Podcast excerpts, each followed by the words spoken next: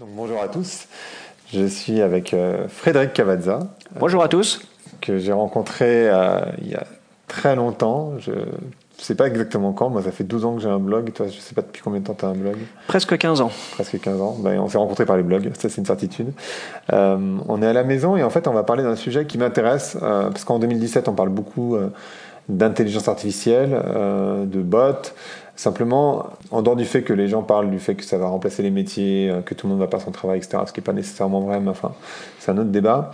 Euh, je trouve qu'on ne parle pas beaucoup, on parle beaucoup d'idées, mais on ne parle pas beaucoup d'opérationnel en fait, et de comment on le met en place et, comment ça se structure. Voilà. Et en fait, donc Fred, pour ceux qui le connaissent pas, c'est euh, c'est pas qu'un blogueur, c'est aussi un consultant, c'est quelqu'un qui a sept blogs différents, qui pour moi, euh, en tout cas, créer des contenus qui sont sans doute les, les plus intéressants en marketing en France, sincèrement. Et il n'y en a pas beaucoup, donc.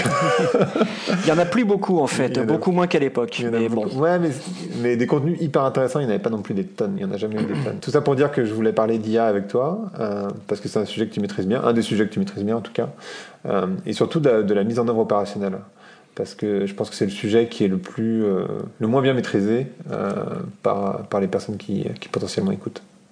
Oui, effectivement, les intelligences artificielles, tout le monde en parle, tout le monde en veut, tout le monde en met un petit peu euh, partout, à droite, à gauche, dans les solutions, dans ses recos et ainsi de suite.